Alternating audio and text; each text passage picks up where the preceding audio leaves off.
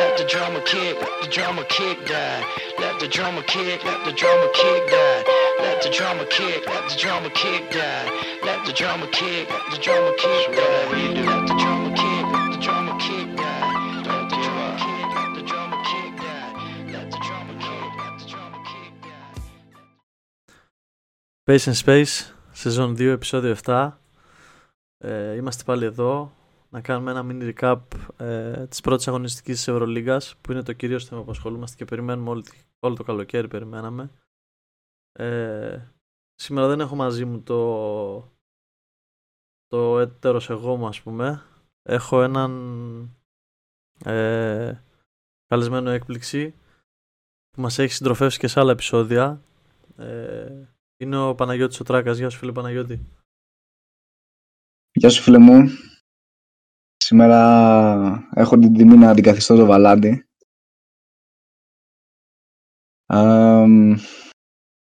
γιατί έχει, έχει κάποιες ανελημμένες υποχρεώσεις, οπότε δεν, δεν μπορούσε να βρίσκεται μαζί μας σήμερα. Χαίρομαι που με κάλεσες.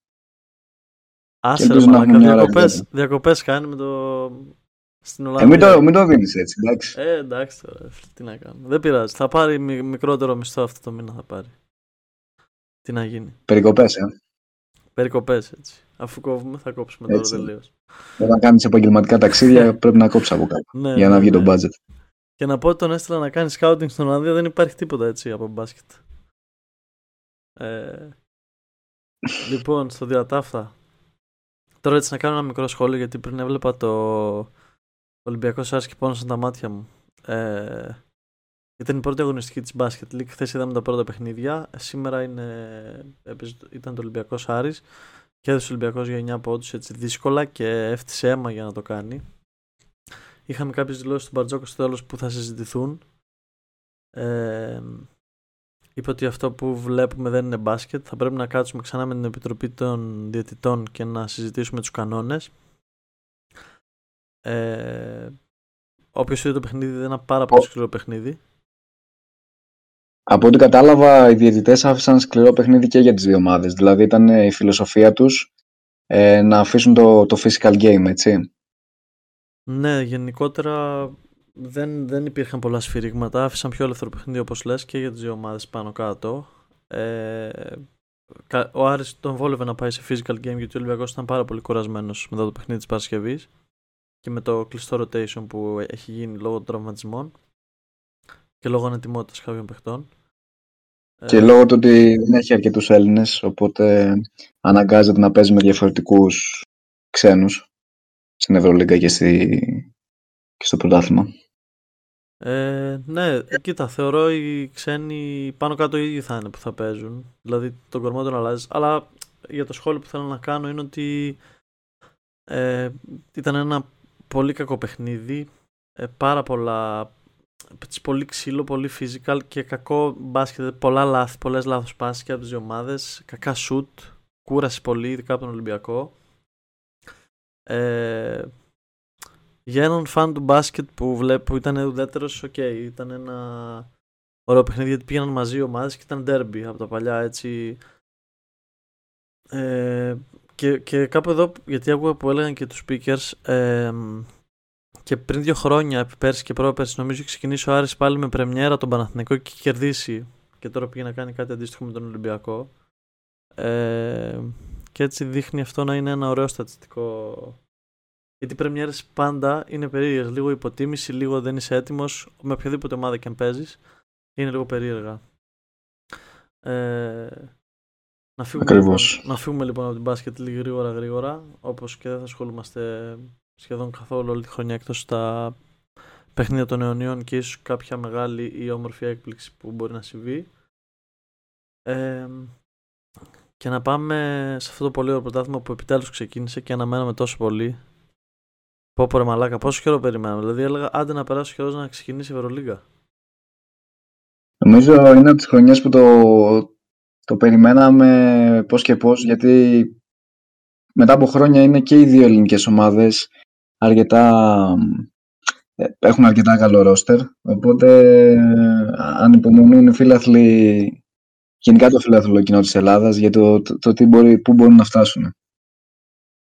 Ε, συμφωνώ απόλυτα. Είναι και οι δύο ομάδες όχι μόνο καλό ρόστερ, είναι, ήρθαν πλέον και δηλαδή και στον Παναθηναϊκό πλέον υπάρχουν παίκτες ε, προσωπικότητες, πολύ μεγάλοι παίκτες όπως ο Λούκας, ο Εναγκόμεθ, ο Κότσα Αταμάν, τον οποίο καμιά φορά αναφερόμενος στους παίκτε ξεχνάμε πόσο τι έργο έχει παράξει στην ΕΦΕΣ και γενικά στην Ευρωλίγα και ότι θα είναι ένας από τους τρίλους του αθλήματος και της Ευρωλίγας ε, αργότερα όταν σταματήσει.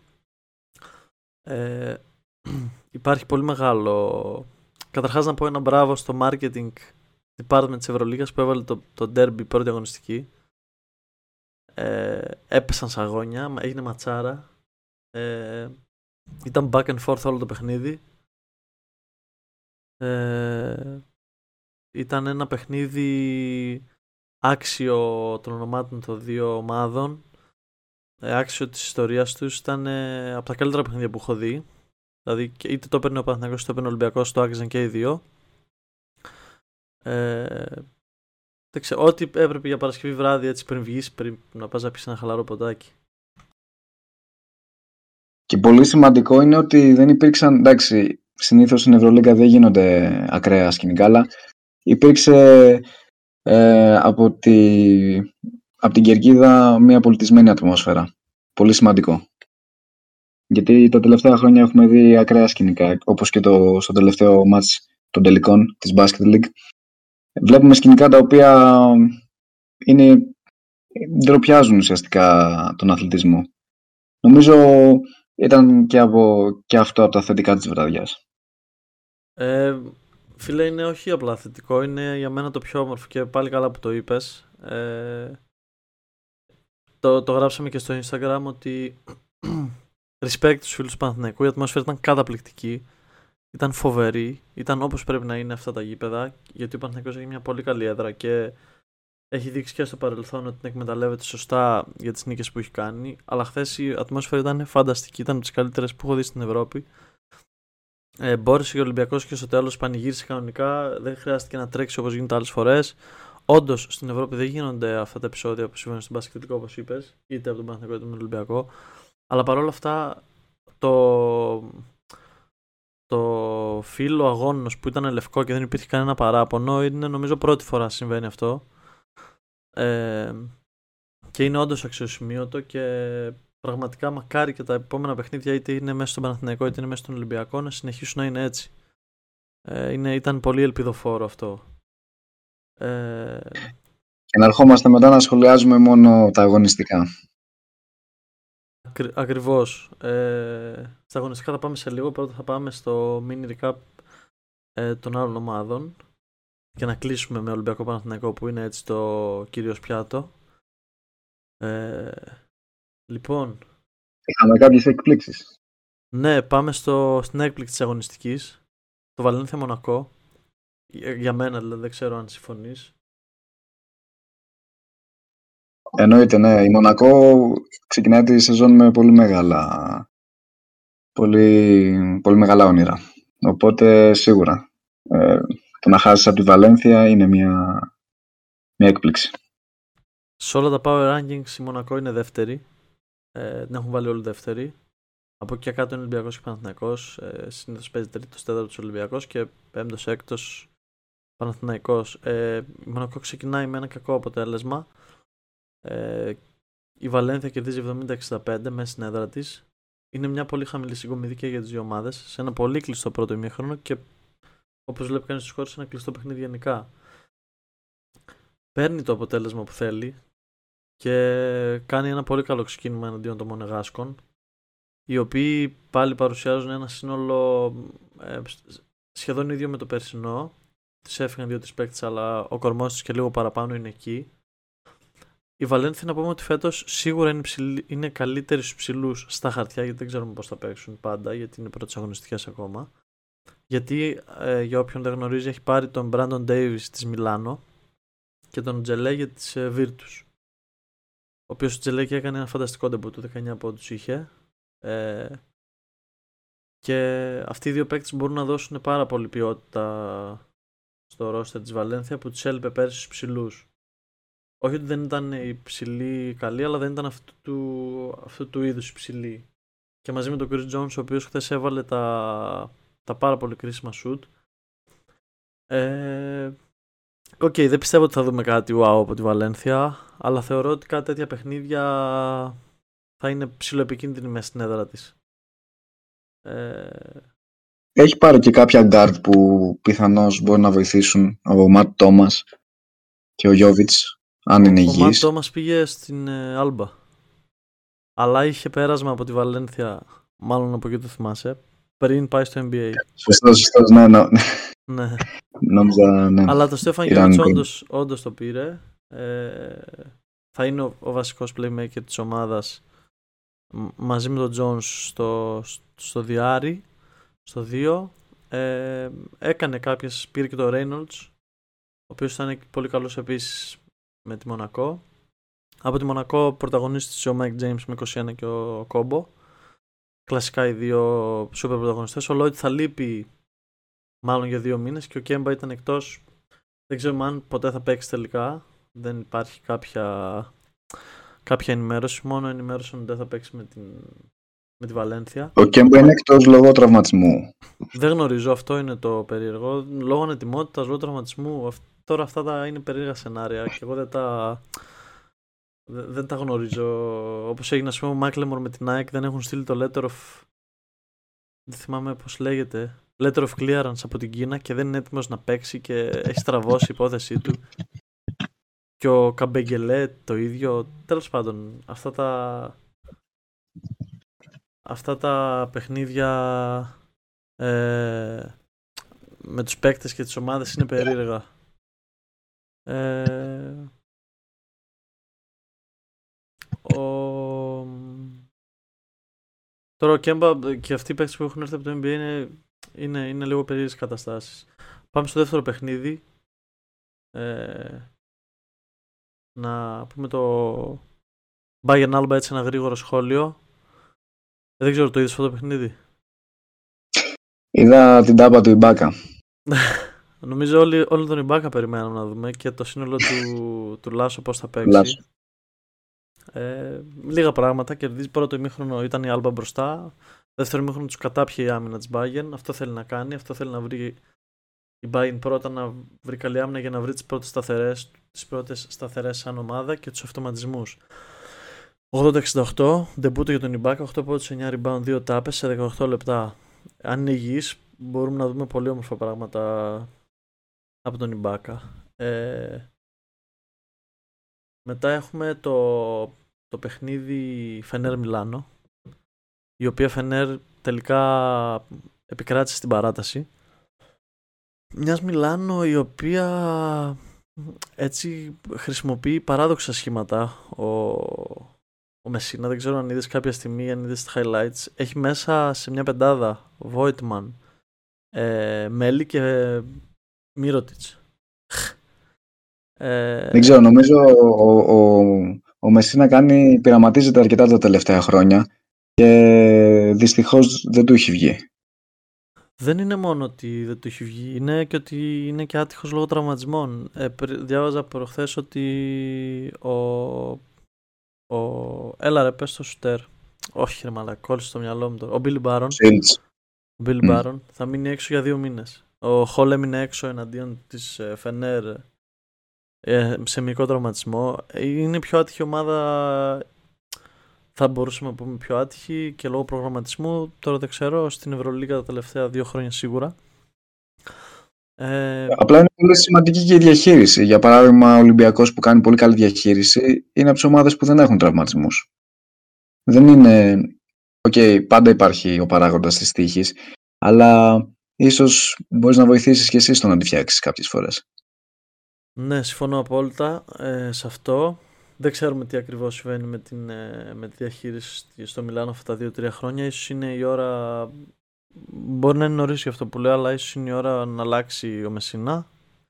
Ε, μπορεί και όχι τώρα, τον δικάζω τον άνθρωπο, μια, μια υπόθεση κάνω κι εγώ. Ε, ο Μύρωτης ήταν φανταστικός στο τεμπούτ, 27 από 11 rebound. Ε, και σήμερα έχασε το Μιλάνο από την Νάπολη στο Ιταλικό πρωτάθλημα και πάλι ο Μύρωτιτ ήταν φανταστικός. Και είναι ο μόνος πόλος αυτή τη στιγμή στην επίθεση της Αρμάνη και αυτό είναι ένα πολύ μεγάλο πρόβλημα που θα πρέπει οι ίδιοι να το λύσουν. Από την άλλη, η Φενέρ ε, έδειξε κάποια δείγματα ανετοιμότητας προφανώς, γιατί όλες οι ομάδες είναι ακόμα αρχή της σεζόν. Αλλά αυτό που θέλω να τονίσω είναι το μεγάλο παιχνίδι του Big Papa.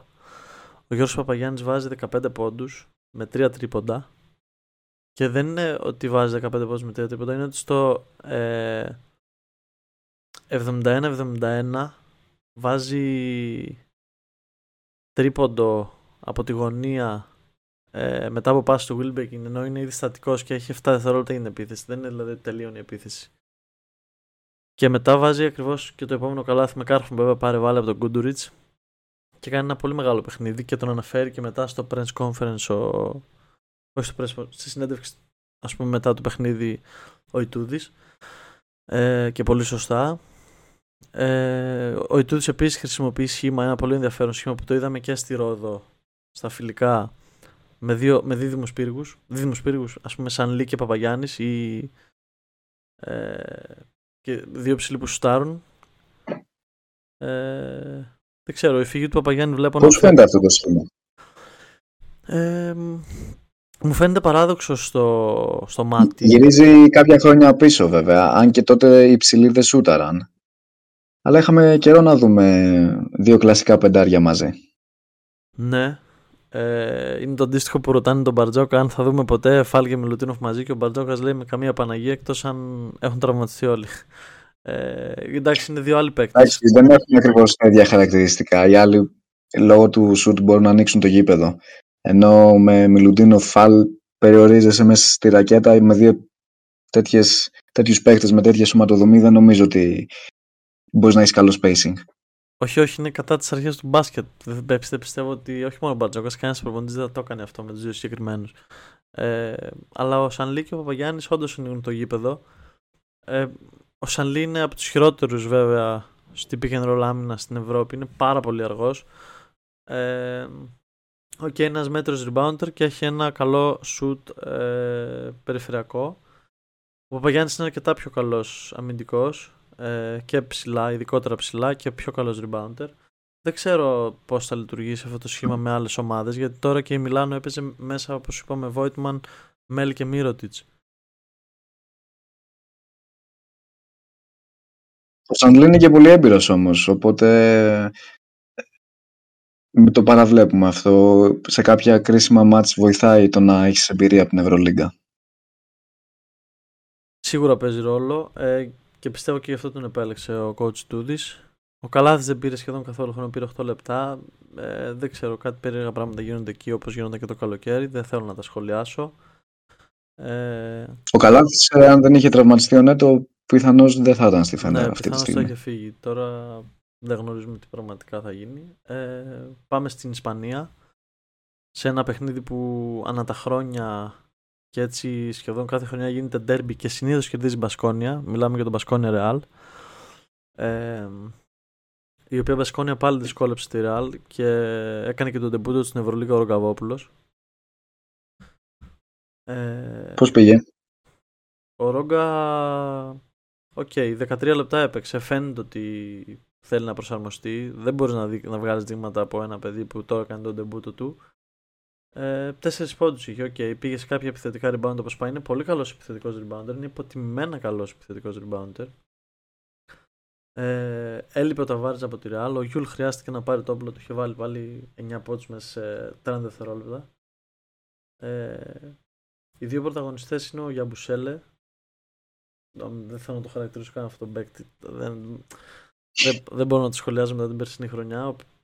Και ο Κοστέλο από την Μπασκόνια και τελευταίο σουτ πήγε στο σουτ ε, το παιχνίδι 77-79 και το έχασε ο Χάουαρντ ο οποίος ήταν φοβερά άστοχος για ένας στα 8 τρίποντα. Ε, στο μεταξύ, ρε μαλάκα, παρένθεση, αυτά τα παιχνίδια Μπασκόνια, Ρεάλ, Ρεάλ, Μπασκόνια μοιάζουν πάρα πολύ κάθε χρόνο μεταξύ τους. Είναι, Είναι και οι δύο Ισπανικές ομάδες. Ναι. Ε, Μπαρτσελώνα Εφές. Κυρια, κυριαρχία της Μπαρτσελώνα. Την οποία όλοι την έχουμε κάτω στα rankings. Δεν, δεν, δεν υπάρχει ιδιαίτερη εκτίμηση λόγω του καινούριου προπονητή. Ε, και οι δύο ομάδες να πούμε. Και λόγω του ότι κάθε σεζόν ξεκινούσε με τεράστιες φιλοδοξίες και δεν κατάφερνε να τις πραγματοποιήσει. Ναι και αυτό, αλλά πιο πολύ θεωρώ ότι είναι λόγω του Γκριμά, ο οποίος ε, και αυτούς τους παίχτες που ήρθαν, ήρθε ο Μπιρθουέλα, ήρθε ο Πάρα. Ε, ήρθανε, γενικά προσπάθησε ο Ναβάρο και η διοίκηση Μπαρσελόνας να φέρει Ισπανούς ε, παίχτες και προπονητές, έτσι ώστε να στηρίξει αυτό Εντάξει, το αλλά- μοντέλο. Ναι. Ήρθαν και πολύ μεγάλα ονόματα όμως. Ναι, ήρθαν και έφυγαν μεγάλα ονόματα εξίσου γιατί έφυγε ο Μύρωτιτς, έφυγε ο Γιασκεβίτσιους και ο Γιασκεβίτσιους ήταν, έπαιζε πάρα πολύ μεγάλο ρόλο σ- στο πώς παίζει η Μπαρτσελώνα και στο τι πρεσβεύει η Μπαρτσελώνα σαν Μπαρτσελώνα.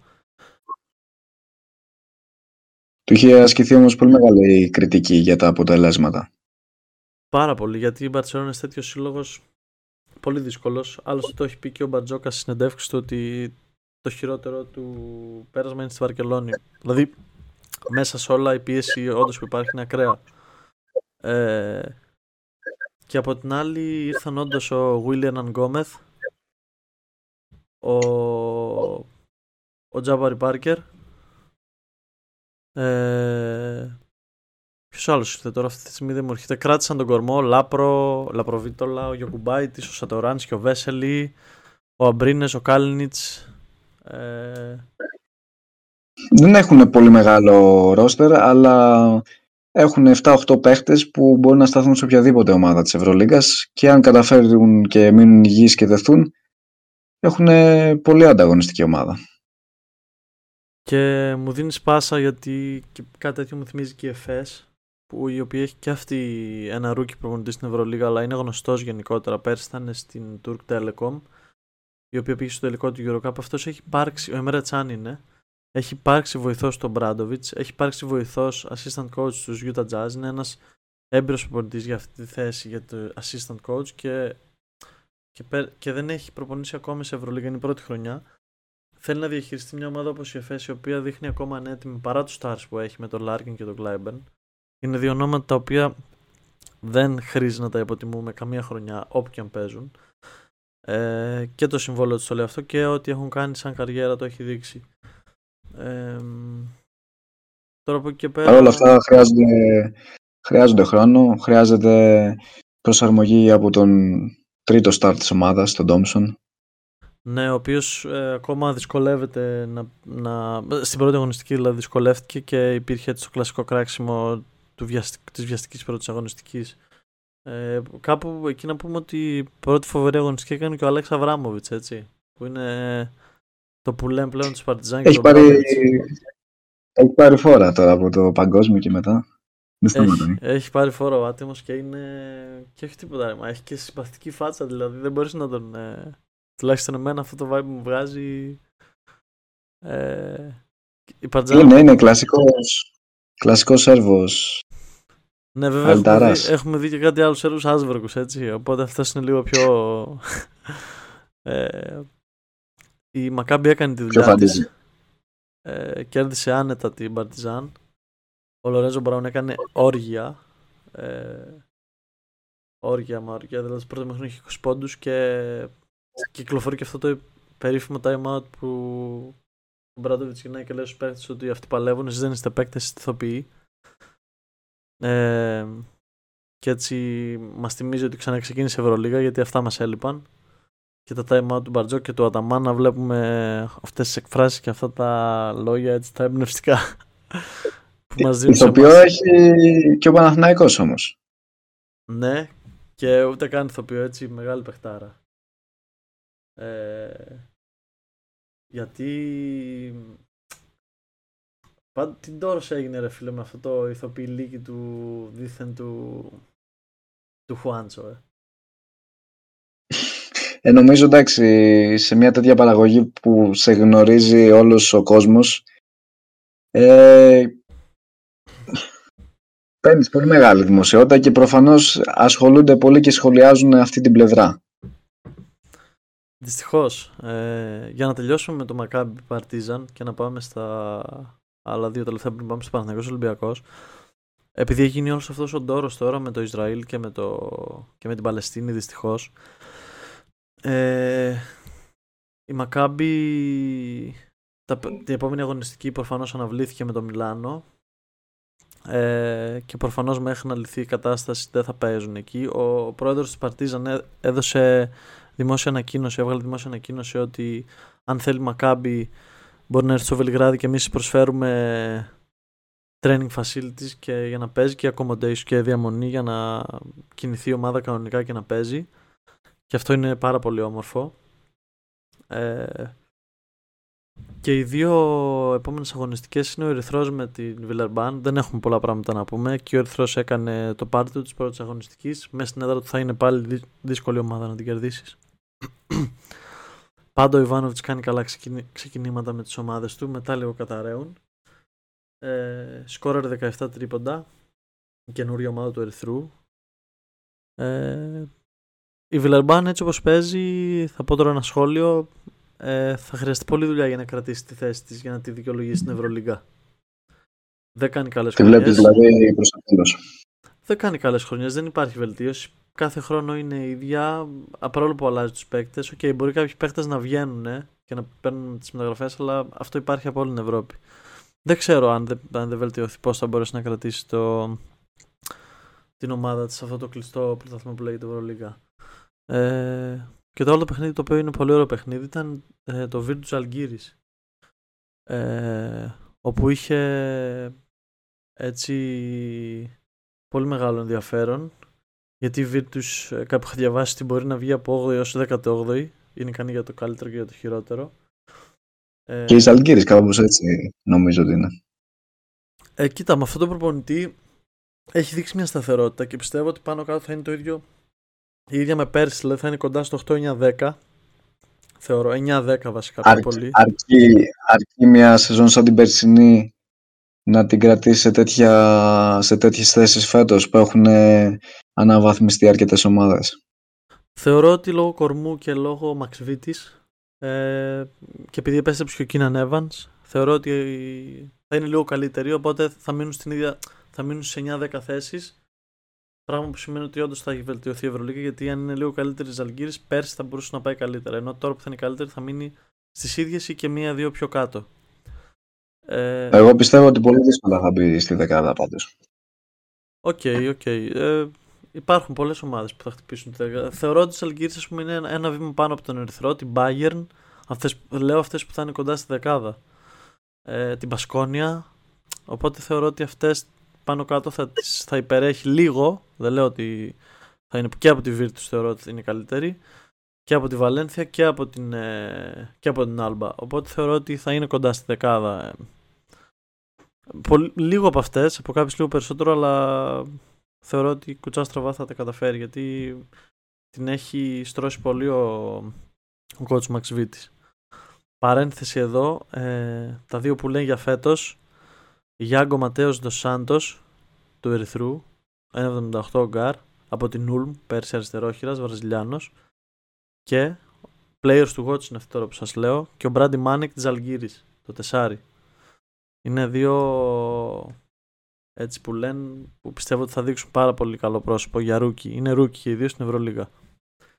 Ε... Το δεύτερος που είπες τι, τι χαρακτηριστικά έχει; Ο Μπράντι Μάνεκ είναι τεσάρι αν θυμάμαι καλά και το μεγάλο του όπλο είναι το σούτ του. Σε καλή βραδιά μπορεί να σε σκοτώσει. Είναι έτσι η μορφή μοιάζει λίγο σαν βίκινγκ. Ταιριάζει στο προφίλ της, της Αλγύρης δηλαδή.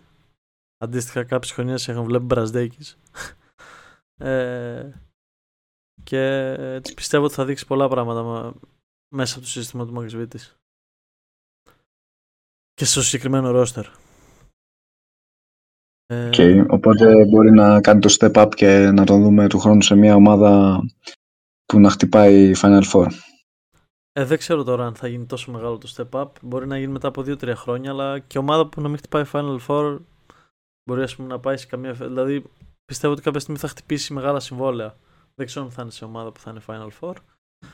Αλλά βλέπω ότι θα είναι κάτι αντίστοιχο σαν τον Σεστίνα που πήρε η Φενέρ. Δηλαδή εκείνος πήγε βέβαια κατευθείαν σε πιο, μεγάλη, σε πιο καλή ομάδα, πήγε στη Φενέρ. Αυτός ήρθε στη Ζαλγκίρις, αλλά θα δούμε. Εμένα αυτοί οι δύο παίκτες μου για ρούκι της Ευρωλίγα θεωρώ ότι θα τα πάνε αρκετά καλά. Αν όχι φέτος, αν όχι φέτος, του χρόνου σίγουρα. Αν τους δώσουν υπομονή και μείνουν. στην Το Ευρωλίγα. σημειώνουμε και, και θα, θα, δούμε, θα κάνουμε την, ανασκο- την ανασκόπηση το Μάιο. Περιμένεις στη γωνία σαν να λέμε. ε, Όχι, άμα δικαιωθείς θα έχεις να το λες όμως. ε, λοιπόν, και τώρα έρχεται το κυρίως πιάτο. Παναθηναϊκός Ολυμπιακός. Το μεγάλο μάτς. το μεγάλο μάτς. Ε, Παναθηναϊκός Ολυμπιακός. 78-88 τελικό σκορ για να το θυμίσουμε στην παράταση. Ε, θέλω να ξαναπώ και να ξαναθυμίσω αυτό που είπες πριν πάρα πολύ ωραία ότι η ατμόσφαιρα ήταν φανταστική και μακάρι να συνεχιστεί αυτό το πράγμα για να το κλείσω αυτό με την ατμόσφαιρα. Ήταν ό,τι πιο όμορφο έχω δει και το χάρηκα και ήταν ματσάρα και γούσταρα τέρμα. Και πάμε τώρα στο, στα αγωνιστικά και στα λίγο τακτικά ως, ως εκεί που μπορούμε να πούμε και κόβει το μάτι μας. Ε, γιατί καφενείο κάνουμε εδώ. Ε, Εννοείται. Και είναι και αρχή της χρονιάς, οπότε εντάξει, οι ομάδες δεν έχουν ε, δέσει ακόμα. Η τακτική νομίζω σε κάποια σημεία έδωσε τη θέση στο συνέστημα. Σίγουρα πάντα σε αυτό το ντέρμπι, ακόμη και μέσα στη χρονιά δεν είναι και τέλος, έχουμε δει ότι η, η τακτική πάει βόλτα μετά και παίζει το συνέστημα όποια, όποιο σημείο της χρονιάς και να είναι. Θα το αναλύσουμε. Ο... Λοιπόν, ξεκινάει το παιχνίδι. Πρώτη περίοδο. Αν θυμάμαι καλά, 22-23 πέρα του Ολυμπιακού. Οι δύο ομάδες πάνε μαζί. Είναι μια πολύ βραχή κεφαλή του Ολυμπιακού αυτό. Έχει ξε- Έχουν ξεκινήσει καλά και οι δύο. Ο Παναθηναϊκός με στήριγμα τον κόσμο του δίνει πολύ όθηση επιθετικά. Ο Βιλντόζα ξεκινάει καλά. Προσπαθεί να συνεχίσει καλά γιατί θέλω να κάνω ένα σχόλιο για τον παίκτη αυτόν προσπαθεί να συνεχίσει καλά, βάζοντας και τον κόσμο στην εξίσωση. Δεν τα πάει καλά.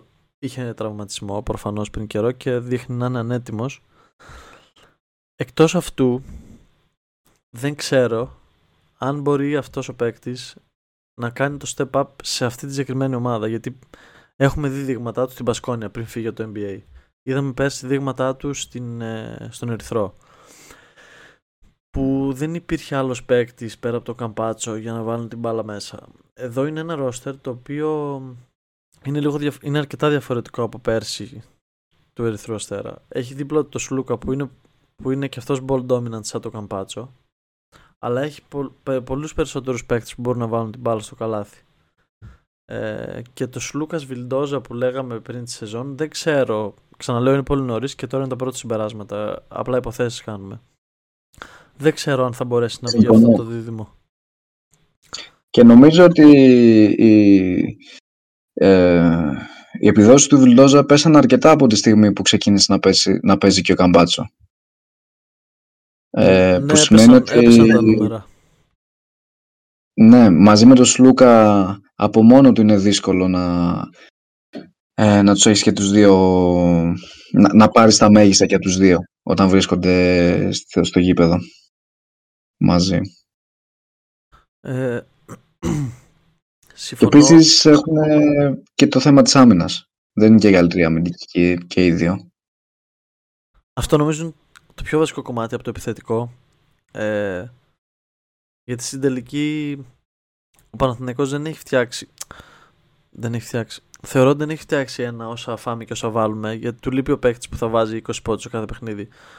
Αν αυτός, πιστε... Αν αυτός είναι ο Σλούκας, τότε θα, θα έχει έλλειμμα δημιουργίας η ομάδα. Γιατί εγώ με το λίγο που κατάλαβα και το ψιλοδιάβασα πράγματα, κατάλαβα ότι ο Ολυμπιακός του έδωσε το σκορ και ήθελε να, να μην του δώσει τη δημιουργία και κατέληξε ο Σλούκας να έχει 20 πόντους, 7 λάθη και 3 assist. Κάτι που έχω να δω από τον Σλούκα που μπορεί να μην το έχω δει, ας πούμε. Ε, όχι τους 20 πόντους, δεν μιλάω για τους 20 πόντους. Μιλάω για τα 7 λάθη και 3 assist. Αντιστοιχεία. Ναι. Έπαιξε πολύ έξυπνα τον έπαιξε ο Μπαρτζόκας. Και εκ- εκτός αυτού, το αν τον έπαιξε έξυπνα ή όχι, είναι ότι έπαιξε πάρα πολλά λεπτά και στο τέλος έδινε πολύ κουρασμένος. Ε, ο οποίος Λούκας Πήρε αρκετές λάθος αποφάσεις. Ναι, είχε πολλές λάθος πάσες. Έτσι για το Σλουκ αυτό δεν το βλέπει συχνά. Είτε έφτυγε ο Λεσόρ που δεν την υποδεχόταν καλά, είτε ο Πασέρ, συνήθως το ο Πασέρ. Ο οποίος Λούκας ξεκίνησε φανταστικά το παιχνίδι. Φανταστικά και θα είναι ο καταλήτης στην επίθεση φέτος του Παναθηναϊκού.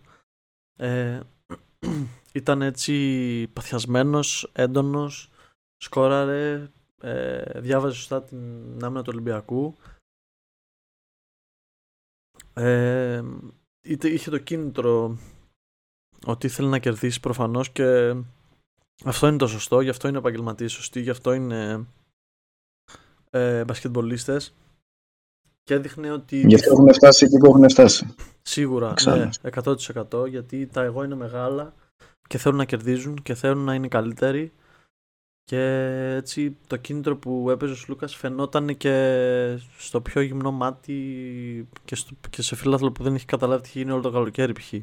Και αυτό ήταν πάρα πολύ ωραίο για το αίσθημα του ανταγωνισμού. Ε, ήταν ο δεύτερη περίοδο 43-38 τελειώνει το ημιχρονό επιμέρους σκορ για τον Παναθηναϊκό 43-36 πόσο ήταν; Ε, νομίζω, νομίζω δεν θυμάμαι ακριβώς, αλλά ήταν γύρω στους 5 πόντους μπροστά ναι. ναι. έχει ένα μικρό πάτισμα ε, δεύτερη περίοδο ανοίξει στον Παναθηναϊκό. Εκεί είδαμε, εκεί είδαμε το Σλούκα να κάνει εκεί έκοβε και έραβε ο Σλούκας. Ε, και ο Γκριγκόνης ήταν πάρα πολύ καλός και μέχρι εκείνο το σημείο και πιο μετά θα το πούμε αργότερα. Ναι, ήταν πολύ εύστοχος. Ε, ο, μόλις βγήκε ο, ο Μιλουτίνοφ από τον Ολυμπιακό στο δεύτερο δεκάλεπτο και μπήκε να παίξει ο Σίγμα στο 5 και ο Νικολάου στο 4, όλα χάλασαν για τον Ολυμπιακό. Όλα έγιναν πάρα πολύ δύσκολα. Με τον Παπα-Νικολάου στο 4 μπορεί να κερδίσει κάποια πράγματα, αλλά χάνεις κάποια επιθετικά όπως είναι το post-up. Και με το Σίγμα μαζί στο 5 χάνεις τελείως το post-up. Δεν γίνεται μια ομάδα σύγχρονη ενέντη 2023 να μην έχεις καμία από τις δύο θέσεις post-up. Γιατί ο Σίγμα δεν μπορεί να αποστάρει σαν 5 γιατί είναι, είναι small ball. Και δεν είναι ότι είναι ούτε πολύ δυνατός, ούτε πολύ αλτικός, ούτε πολύ αθλητικός για να μπορεί να παίξει το λεσόρ post-up. Είναι, δεν, μπορεί, δεν μπορεί να τον παίξει αμυντικά. Ε, σίγουρα δεν μπορεί να τον παίξει και post-up. Οπότε όταν χάνεις θέσεις 4 και 5 το post-up επιθετικά, δεν υπάρχει ροή και ζορίζει πάρα πολύ να σκοράρει και γι' αυτό λοιπόν έφυγε και στο συν 10. Ε... Μόνο σε κατάσταση ανάγκης νομίζω ότι θα μπορούσε να υπάρξει αυτό το σχήμα. Δεν νομίζω σε κάποια άλλη περίπτωση να το ξαναδούμε. Ε, ελ, ελπίζω ότι δεν θα το ξαναδούμε. Ε, αν και πιστεύω ότι με την εικόνα που δείχνει ο Σίγμα και έδειξε και σήμερα, ξαναλέω είναι αρχή της χρονιάς μπορεί να με βγάλει λάθος, αλλά θεωρώ ότι δεν θα παίζει πάνω από 15 λεπτά. Δηλαδή θα είναι, καλά, αυτό δεν ήταν μυστικό. Ο Πίτερ ήταν το βασικό τεσάρι, γιατί έκανε φανταστικό παιχνίδι και γενικά θα τον εμπιστεύονται πιο πολύ και τον εμπιστεύεται ο Μπαρτζόκας. Αλλά θεωρώ ότι κάπως ε, ίσως πάει από Νικολάου στο 4 για να μπει ο Μπαρσδέκη στο 3 και να παίζει ο Σίγμα σαν τρίτο πεντάρι ένα δεκάλεπτο.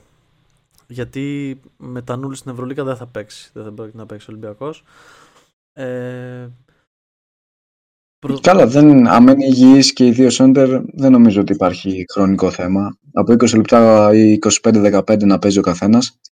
Δεν χρειάζεται ο Σίγμας στο 5. Ναι, δεν χρειάζεται ο Σίγμας στο 5, όντως αν είναι υγιής, αλλά σε περίπτωση ας πούμε όπως είναι τώρα ο... ο...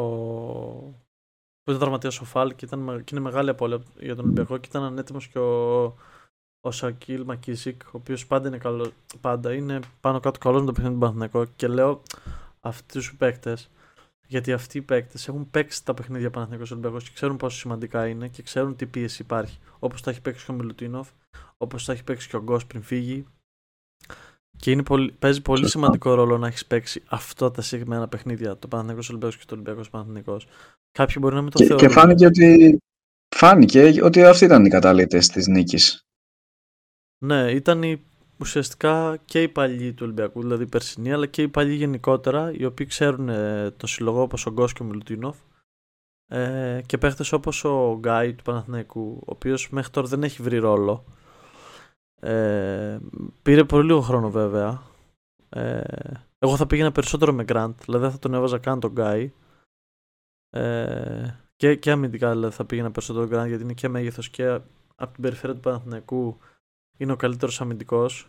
Σε σύγκριση πάντα με τους υπόλοιπους που έχει έτσι τον Γκριγκόνη, τον Σλούκα, τον Βιλντόζα. Ε... Είχε και, και το τραυματισμό του Παπαπέτρου, οπότε αναγκαστικά έπρεπε να παίζει με τρία γκαρντ. Έπρεπε να παίζει με. Καλά, κοίτα, το τρία γκαρντ δεν έχει να. Γιατί και ο Ολυμπιακός όταν βγάζει τον Παπα-Νικολάου παίζει με Γουόκαπ, ε, Κάναν και Λαρετζάκη ή Γουόκαπ, Γκος και Λαρετζάκη. ή Μακίσικ, ας πούμε. Που δεν είναι, ο Μακίσικ με το Λάρ δεν είναι σε καμία περίπτωση καθαρά τριάρια. Δεν υπάρχει. Είναι Ναι, αλλά όταν, όταν έχεις το, Γουόκ- το Γουόκαπ να, να ξέρεις ότι είναι αμυντικά εξολοθρευτής και οι άλλοι οκ, είναι decent αμυντικοί ε, Ναι, 100%. μπορείς να το υποστηρίξεις. 100%. Όταν έχεις το Βιλντόζα, το Γκριγκόνης και το Σλούκα έχεις μια τρύπα. Ναι, όντως. Και εδώ κάπου να πω ότι. Γιατί θέλω να το τονίσω αυτό. Ο Κάναν έχει γίνει από decent αμυντικός. Πάει να γίνει αμυντικός εξολοθρευτής. Είναι φανταστικός on-ball defense. Ε, πιέζει πάρα πολύ καλά στην τρίπλα. Κάποιες φορές κάνει χρειαστά φάουλ, αλλά- αλλά δεν του, δεν του στοιχίζουν γιατί συνήθως 2 με 3 φάουλ κάνει μέσω όρο. Ε, πιέζει και μπαίνει μπροστά από τους ψηλούς, παλεύει σε κάθε φάση. Ε, έχω κυκλώσει δύο φανταστικές άμυνες στο Χουάντσο στα 4-5 δευτερόλεπτα που τελειώνει ο χρόνος και τον δυσκολεύει πάρα πολύ και να πάρει θέση και να σουτάρει. Στη μία ήταν στο τέλος ήρθε και βοήθεια από Νικολάου, αλλά παρόλα αυτά είχε πάρει την κατάλληλη θέση. Ε, φανταστικό παιχνίδι και από τον Κάναν για να πάμε και στο δεύτερο ημίχρονο. Είναι, είναι λίγο προκλητικός όμως. Είναι ναι. Ε, θεωρώ όμως ότι αυτοί οι παίκτες έτσι παίρνουν ε, το. Αυτό είναι το κίνητρό τους, όπως είπα και πριν για τον Σλούκα. Το κίνητρό τους. Σωστά, ναι, ναι. Είναι το ψωμί τους, γι' αυτά ζουν. Ε. Και, και όπως είπε και κάπου ωραία που άκουσα, ότι ο Κάναν έχει φέρει την ιδεολογία του NBA και τον τρόπο ζωής και τον τρόπο παιχνιδιού στην, στην Ευρώπη. Γιατί αυ, αυτά τα πράγματα που κάνει ο Κάναν τα κάνουν όλα στο NBA. Βάζει, κοιτά την κερκίδα. Στην Ευρώπη αυτά είναι πιο δύσκολα γιατί υπάρχει το γιουχάρισμα και το bullying, ας το πούμε. Ε, και καμιά φορά και παρατήρηση από τους διαιτητές. Ε, Σωστά. και... Ε, Και ειδικά στην Ελλάδα είμαστε λίγο... Καλά, όγκαν τέρμα, δεν δεχόμαστε Πίσω. τίποτα. Ναι. Ε, εκεί στο δεύτερο ημίχρονο λοιπόν, πάμε. Ε, ο Παναθηναϊκός τελειώνει την τρίτη περίοδο με 59-52, έχοντας ένα προβάδισμα 7 πόντων. Είχε ένα σταθερό, νομίζω όπως έληξε το πρώτο μήχρονο πήγε και η τρίτη περίοδος. Κάπως έτσι κύλησε το μάτς. Ναι, νικητής πρώτης περίοδος Ολυμπιακός, νικητής δεύτερης και τρίτης Παναθηναϊκός. Αλλά ο Παναθηναϊκός δείχνει να έχει το momentum. Δείχνει να έχει έτσι ένα καλό προβάδισμα, ένα καλό επιμέρους. Ε, Έδειχνε να έχει τον έλεγχο του αγώνα. Παρ' όλα αυτά δεν μπορούσε να ξεφύγει σε κανένα σημείο. Δηλαδή κάθε φορά που μ, άνοιγε διαφορά ο Ολυμπιακός τη διατηρούσε σε κάτω από τους 10 πόντους. Οπότε δεν άφησε καθόλου το μάτς να ξεφύγει. Μέχρι Ναι. να έρθει η τέταρτη περίοδος Δες όπου όμως, δες θα όμως, μας ρε πεις εσύ τι μαλάκα, έγινε. πόσο game of inches είναι το μπάσκετ που εκεί ας πούμε στο 59-52 πρώτη επίθεση του Παναθηναϊκού έχει, έχει και την μπάλα ε, τέλος πάντων δεν θυμάμαι τι γίνεται αλλά είναι 59-52 και έχει επίθεση του Παναθηναϊκός και κάνει ένα τρίποντο Grant ο χειρότερος στέρα από όλη την πεντάδα αν εξαιρέσει το Λεσόρ Σα- για τρεις εννοώ ε, Ναι, ναι. και αντί να πάει, 59, αντί να πάει 62-52 είναι 59-52 και βγαίνει ευνηδιασμό Ολυμπιακός καλάθι φάουλ με τον Πίτερς κάκι στο φάουλ του Βιλντόζα και πάει 59-55. Δηλαδή πόσο κρίσιμο και πόσο game of inches είναι αυτό το κολοάθλημα. Ε, Γι' αυτό μας άρεσε. ναι, ε, πραγματικά ρε φίλε. Δηλαδή και γυρνάει, μετά βάζει και άλλο ένα καλάθι ο Ολυμπιακός και πάει 59-57, παίρνει time out του Παναθηναϊκός και μετά είναι το παιχνίδι back and forth. Δηλαδή κάνει ο ένας ένα σερί, κάνει ο άλλος ένα σερί. Ε, Μέχρι το τέλος. μέχρι το τέλος της τέταρτης περίοδου εκεί μπαίνουν μεγάλα τρίποτα από τον Walkup ο οποίος έχει 5 στα 10 τρίποτα τελειώνει το match ο Peters ε, έχει, έχει κάνει φανταστικό παιχνίδι και αμυντικά έχει 10 rebound ε, ο Από τα Χουάντσο, καλύτερα παιχνίδια του Πίτερ στο, στον Ολυμπιακό. γενικά στην Σωστά. Ευρώπη από τα καλύτερα τους στην Ευρώπη γιατί έκανε και νομίζω 3 ρεκόρ 10, το, τε- δύο ρεκόρ σίγουρα, 4 κλεψίματα, 4 assist είναι ρεκόρ. Βγήκε, δεν βγήκε MVP. Βγήκε, βγήκε MVP της αγωνιστικής με 31 PIR. Α, οκ, ναι. Καλά το θυμάμαι, οκ. Ε, απ' την άλλη, ο, στην ίδια θέση ο Χουάντσο έκανε φανταστικό παιχνίδι. Ήταν σαν να, σαν να μην έλειπε ποτέ από την Ευρωλίγα. 13 πόντους, 10 rebounds, 43 λεπτά. Ε, σωστές αποφάσεις, καθόλου τραβηγμένες, δεν ήθελε την μπάλα στα χέρια του. Με πολύ καλές άμυνες πίσω, υποτιμημένος αμυντικά. Αν ο Χουάντσο τι αν, δηλαδή είναι, είναι πολύ αθλητικός. Έχει φοβερή έφεση στο επιθετικό rebound. Είναι, νομίζω μετά τον Τζο Νίμπο της Μακάμπη πρέπει να είναι ο καλύτερος επιθετικός rebounder. Ε, επιθετικός rebounder πάντα στο πρωτάθλημα. Ε, και σε 2-3 χρόνια, γιατί ήδη είναι παιγμένο παίκτης, άνετα βάζει για ύποψη μέσα στους 5 καλύτερους της Ευρωλίγα για MVP. Και ε, είναι πάρα πολύ σημαντικό που ενώ έχει πολύ μεγάλη ποιότητα, δεν είναι ο κλασικός superstar της Ευρωλίγκας που θέλει την μπάλα, που θα πάρει τις περισσότερες επιθέσεις. Μπορεί, είναι, είναι αυτό που λέμε εργάτης πολυτελείας. Δηλαδή μπορεί να ξεκινήσει και να πάρει όθηση από την άμυνα και ας μην ακουμπήσει μπάλα στην επίθεση και μόλις, μόλις πρέπει να πάρει το σουτ θα το πάρει. Συμφωνώ απόλυτα. Είναι, είναι, γενικά είναι ότι καλύτερο έχει να δείξει φέτος Παναθηναϊκός. Ο Χουάντσο και ηλικιακά και ο τρόπος παιχνιδιού ναι. του και μαζί με τον Σλούκα θα είναι οι δύο θα είναι πιο σιωπηλός έτσι ηγέτης αλλά πιστεύω ότι θα είναι θα παίζει τον κομικό ρόλο στην επίθεση και στην άμυνα. Από εκεί πέρα θα είναι ο silent killer. Ναι. Από εκεί πέρα ο Παναθηναϊκός έχει θέμα στη front line του γιατί λείπει ο, και ο Μητόγλου. Θα δώσει πράγματα ο Μητόγλου. Δεν ξέρουμε τι ακριβώς, αλλά θα δώσει σίγουρα. Ε, ξεκίνησε με τον Παλτσερόφσκι, ο οποίος στην αρχή έδειξε κάποια δείγματα, μετά στο δεύτερο ημίχρονο δεν ήταν καλός και δεν έπαιξε κιόλας. Ο Αντετοκούνμπο ξανά δεν έπαιξε και δεν ξέρω γιατί θα μπορούσε να βοηθήσει, γιατί ο Ολυμπιακός είχε μόνο ένα ψηλό. Ε, ο Αταμάν ναι, ήταν, μου φάνηκε και εμένα λίγο περίεργο που επέμεινε μόνος στο Λεσόρ. Και δοκίμασε και ένα παράδοξο σχήμα, δεν ξέρω αν είδες κάποια στιγμή. Είχε Χουάντσο στο 3, Μπαλτσερόφ και Λεσόρ. Και για λίγο. Το είδα, δεν πήγε, δεν, δεν πήγε καθόλου καλά και Όχι. εντάξει δεν κράτησε. ναι, ναι, ναι. Μια-δυο ε, ήταν. Επίσης η επιμονή του Αταμάν στο Βιλντόζα και στο δεύτερο μήχρονο λειτουργήσε ευεργετικά για τον Ολυμπιακό πάλι. Εκτός το κλέψιμο που έκανε στην τρίτη περίοδο στο τελευταία κατοχή, μετά δεν έκανε τίποτα άλλο. Ήταν και κακός αμυντικά. Ε, ο Γκριγκόνης έβαλε πάρα πολύ κρίσιμα καλάθια. Ειδικά στο τέλος. Ο Γκριγκόνης, ο Γκος και ο Γόκαπ έβαλαν τα πιο κρίσιμα καλάθια του αγώνα.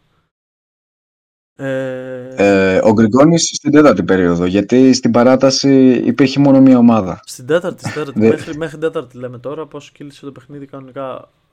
Okay. Ε, ο οποίος Γκριγκόνης είναι πολύ υποτιμημένο από τον Παναθηναϊκό για κάποιο λόγο και δεν τον υπολόγιζαν πάλι το καλοκαίρι και μετά είπαν ότι θα τον κρατήσουν και τώρα στο Super Cup ήταν εκτός αποστολής και λόγω Ελλήνων και είχε τον Γκάι ο οποίος είχε 0 πόντους και χθες είχε πάλι 0 γιατί χρησιμοποιήθηκε και λίγο ο οποίος Γκάι δεν έχει παραστάσεις από, το, αυτό, από αυτό το επίπεδο και είναι πολύ δύσκολο ξαφνικά να μπει και να σου βάλει 15 πόντους γιατί δεν γίνεται έτσι στην Ευρωλίγα. Γίνεται, και αν γίνεται, γίνεται με την Alba ή με την Bayern, όχι σε αυτά τα derby, είναι δύσκολα. Ε, ναι, ναι, συμφωνώ. Από εκεί πέρα να πούμε εδώ ένα στατιστικό. Ο Γόκα που κάνανε και ο Γκος έβαλαν συνολικά 12 στα 22 τρίποντα. Είναι ένα πάρα πολύ ψηλό ε, ποσοστό το οποίο έκρινε και το παιχνίδι προφανώς και η άμυνα του Ολυμπιακού πάλι έκρινε το παιχνίδι. Και, ήταν... και οι αποφάσεις που πήραν ε, στην παράταση ήταν πολύ σωστές. Πριν πάμε εκεί, να πούμε 15 στα 32 τρίποντα του Ολυμπιακού στο παιχνίδι με 47% είναι πάρα πολλά. 10 στα 24. Ο Παναθηναϊκός πόσο είχε; 10 στα 42% είναι επίσης καλό ποσοστό, αλλά τα 5 είναι αρκετά παραπάνω από τα 10. Ε, τα 15 μάλλον είναι αρκετά παραπάνω από τα 10. Και η ουσία είναι, πάμε να δούμε στις φάσεις εκεί που έγιναν στο τέλος. Είναι ο Λεσόρ εκεί, ρε Μαλάκα. Και κάνει μία πάση στο Γκριγκόνη. Όχι, ρε φίλε. και λέω ρε Μαλάκα, ο, τώρα όποια ομάδα και να πω θα... νιώθεις αμήχανα. Δεν γίνεται. Σαν να πετάς στα σκουπίδια όλη την προσπάθεια, δεν ξέρω. Και μετά ο Γόκαπ κάνει μια πολύ ωραία κίνηση εναντίον του κόνου που λέγεται Βιλντόζα, γιατί δεν μπορώ να τον πω αλλιώς στη συγκεκριμένη φάση. Ο άνθρωπος τον έκανε μισή τρίπλα και τον πέρασε. Χάνει το ναι, ναι, ναι, ελεύθερο, μπα, ελεύθερο μπάσιμο layup και μετά κάνει ο Λούκας ε, coast to coast σε ένα έτσι λίγο περίεργο shoot και το χάνει. Φαντάζεσαι τώρα θα γράφαμε αν το έβαζε ο Λούκας θα γινόταν της πουτάνας μαλάκα. Ε, Θέλω να μείνουμε όμως λίγο. Δεν ξέρω, νομίζω ήταν πολύ επιπόλαιη αυτή η κίνηση. Είχε χρόνο και υπήρχαν επιλογές. Υπήρχε ο Χουάντσο αριστερά. Θα μπορούσε ίσως να, να κάνει μια πιο, πιο συνετή κίνηση. Κάπου... Εντάξει, Προφανώς, εντάξει, είναι, είναι ανθρώπινο οποιοδήποτε μετά από αυτό το καλοκαίρι. σίγουρα θα ήθελε να γίνει ο ήρωας της ομάδας.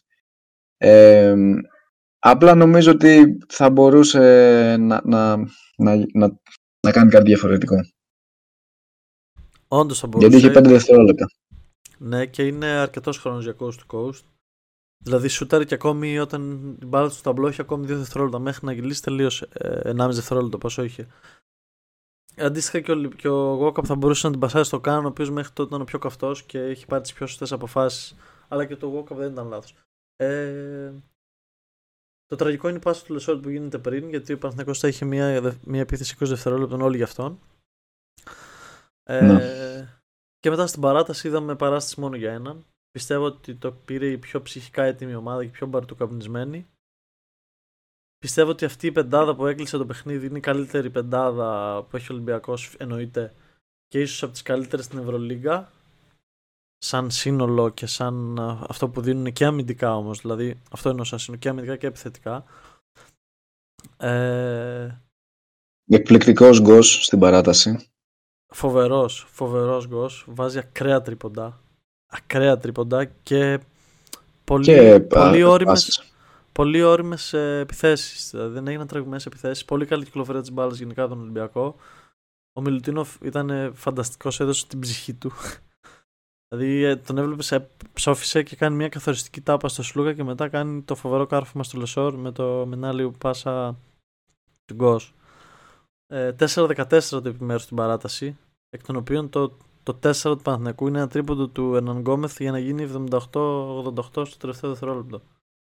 Ναι, Δηλαδή- νομίζω ότι ξεκίνησε το, η παράταση, ε, μπήκαν κάποια, μ, κάποιοι πόντι από τον Ολυμπιακό και πραγματικά από εκείνη τη στιγμή και μετά νομίζω όταν πήγε στους 5 διαφορά ο Παναθηναϊκός έκανε πολύ βιαστικές και επιπόλαιες κινήσεις στην επίθεση, λάθος αποφάσεις ε, και φάνηκε ότι δεν έχει καθαρό μυαλό και ήταν αναπόφευκτο να, εφόσον δεν μπήκαν και, και τα σούτ ήταν ε, αναπόφευκτο να, να χάσει. Κουράστηκαν, ρε φίλε, κουράστηκαν πολύ στο τέλος δηλαδή. Ε, απ' την Κουράστηκαν και βιάστηκαν επειδή το μάτς πήγαινε πόντο-πόντο και στην παράταση πήρε μια διαφορά πέντε πόντων Ολυμπιακός.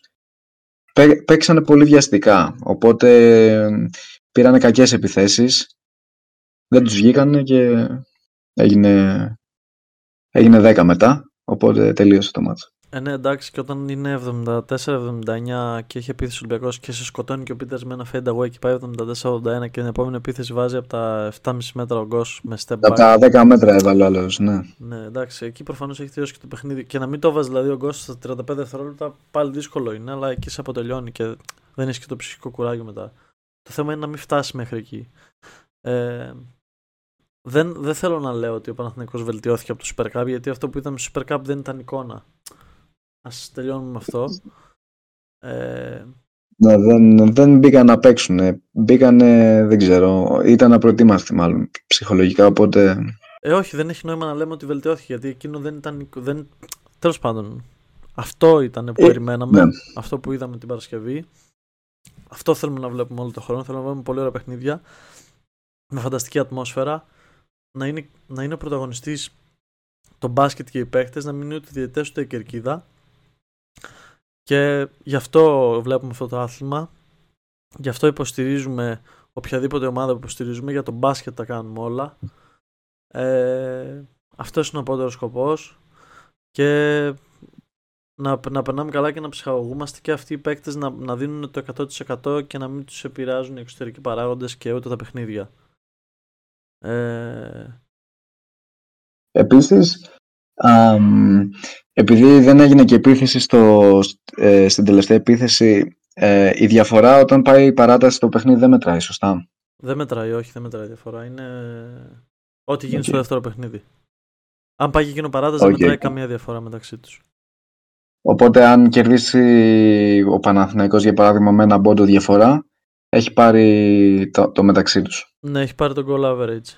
Εκτός αν είναι τόσο μεγάλη διαφορά στα υπόλοιπα. Του τύπου. Αν υπάρχει τριπλή ισοβαθμία μετά, παράδειγμα, κατάλαβες; Ναι, ναι, εκεί, εκεί είναι διαφορετική ιστορία, ναι, οκ. Επόμενη αγωνιστική και να κλείσουμε με αυτό. Έχει Παναθηναϊκός Bayern. Ο Παναθηναϊκός πάει σε ένα πιο βατό και εύκολο έργο. Πάλι μέσα στην έδρα του. Και ο Ολυμπιακός πάει σε ένα αρκετά πιο δύσκολο, μάλλον το ίδιο δύσκολο βεληνικούς παιχνίδι. Πάει με, ε, παίζει με, στην Αθήνα με την Μπαρσελόνα. Ε, σήμερα τραυματίστηκε ο Γιώργος, ο οποίος θα δείξει τι έχει και ο Σίγμα. Θα δείξει και αυτός τι έχει, θα ξέρουμε από αύριο. Ε, έπεται ένα πολύ όμορφο πρωτάθλημα, πολύ μεγάλο, πολύ δύσκολο, πολύ ανταγωνιστικό. Όλες οι ομάδες έχουν δυναμώσει. Οι ελληνικές ομάδες έχουν δυναμώσει που αυτό είναι που μας ενδιαφέρει και μακάρι να βλέπουμε τέτοια παιχνίδια που ξαναλέω το μπάσκετ να είναι ο πρωταγωνιστής. Ε, είμαστε και επίσης είναι, είναι μαραθώνιος, οπότε μία νίκη, μία ήττα προφανώς και θα υπάρξει και κάποια έκπληξη όπως η Μονακό που είπαμε στην αρχή ότι ήταν κάποια έκπληξη που έχασε. Αλλά είναι λογικό σε ένα πρωτάθλημα τόσο αγωνιστικό να υπάρξουν και στραβοπατήματα. Ε, άρα θα φανεί ποιος θα έχει διάρκεια στο χρόνο. Ε, πώς, θα, πώς θα τελειώσει και ποιοι θα καταφέρουν να μπουν στη, στη δεκάδα. Έχουμε χρόνο, εδώ θα είμαστε. Ε, ήταν ένα ακόμα επεισόδιο που έφτασε στο τέλος του. Σε ευχαριστώ φίλε Παναγιώτη που ήσουν μαζί μου και μαζί μας. Ε, Εγώ σε ευχαριστώ. Πάντα έτσι διασκεδάζω το κάνουμε παρέα. Λείπει βέβαια και ο άλλος μαλάκας, αλλά τι να γίνει. Ε, Space Space είναι τα Στο επόμενο. Έτσι. Στο επόμενο όλοι μαζί. Space Space είναι τα handles. Θα μας βρείτε στο YouTube, στο Spotify κυρίως, στο Instagram, ε, με το όνομα Pace Space. Σας ευχαριστούμε πάρα πολύ για τη στήριξή σας. Ε, είστε πολύ σημαντικοί για να μπορούμε να βελτιωνόμαστε.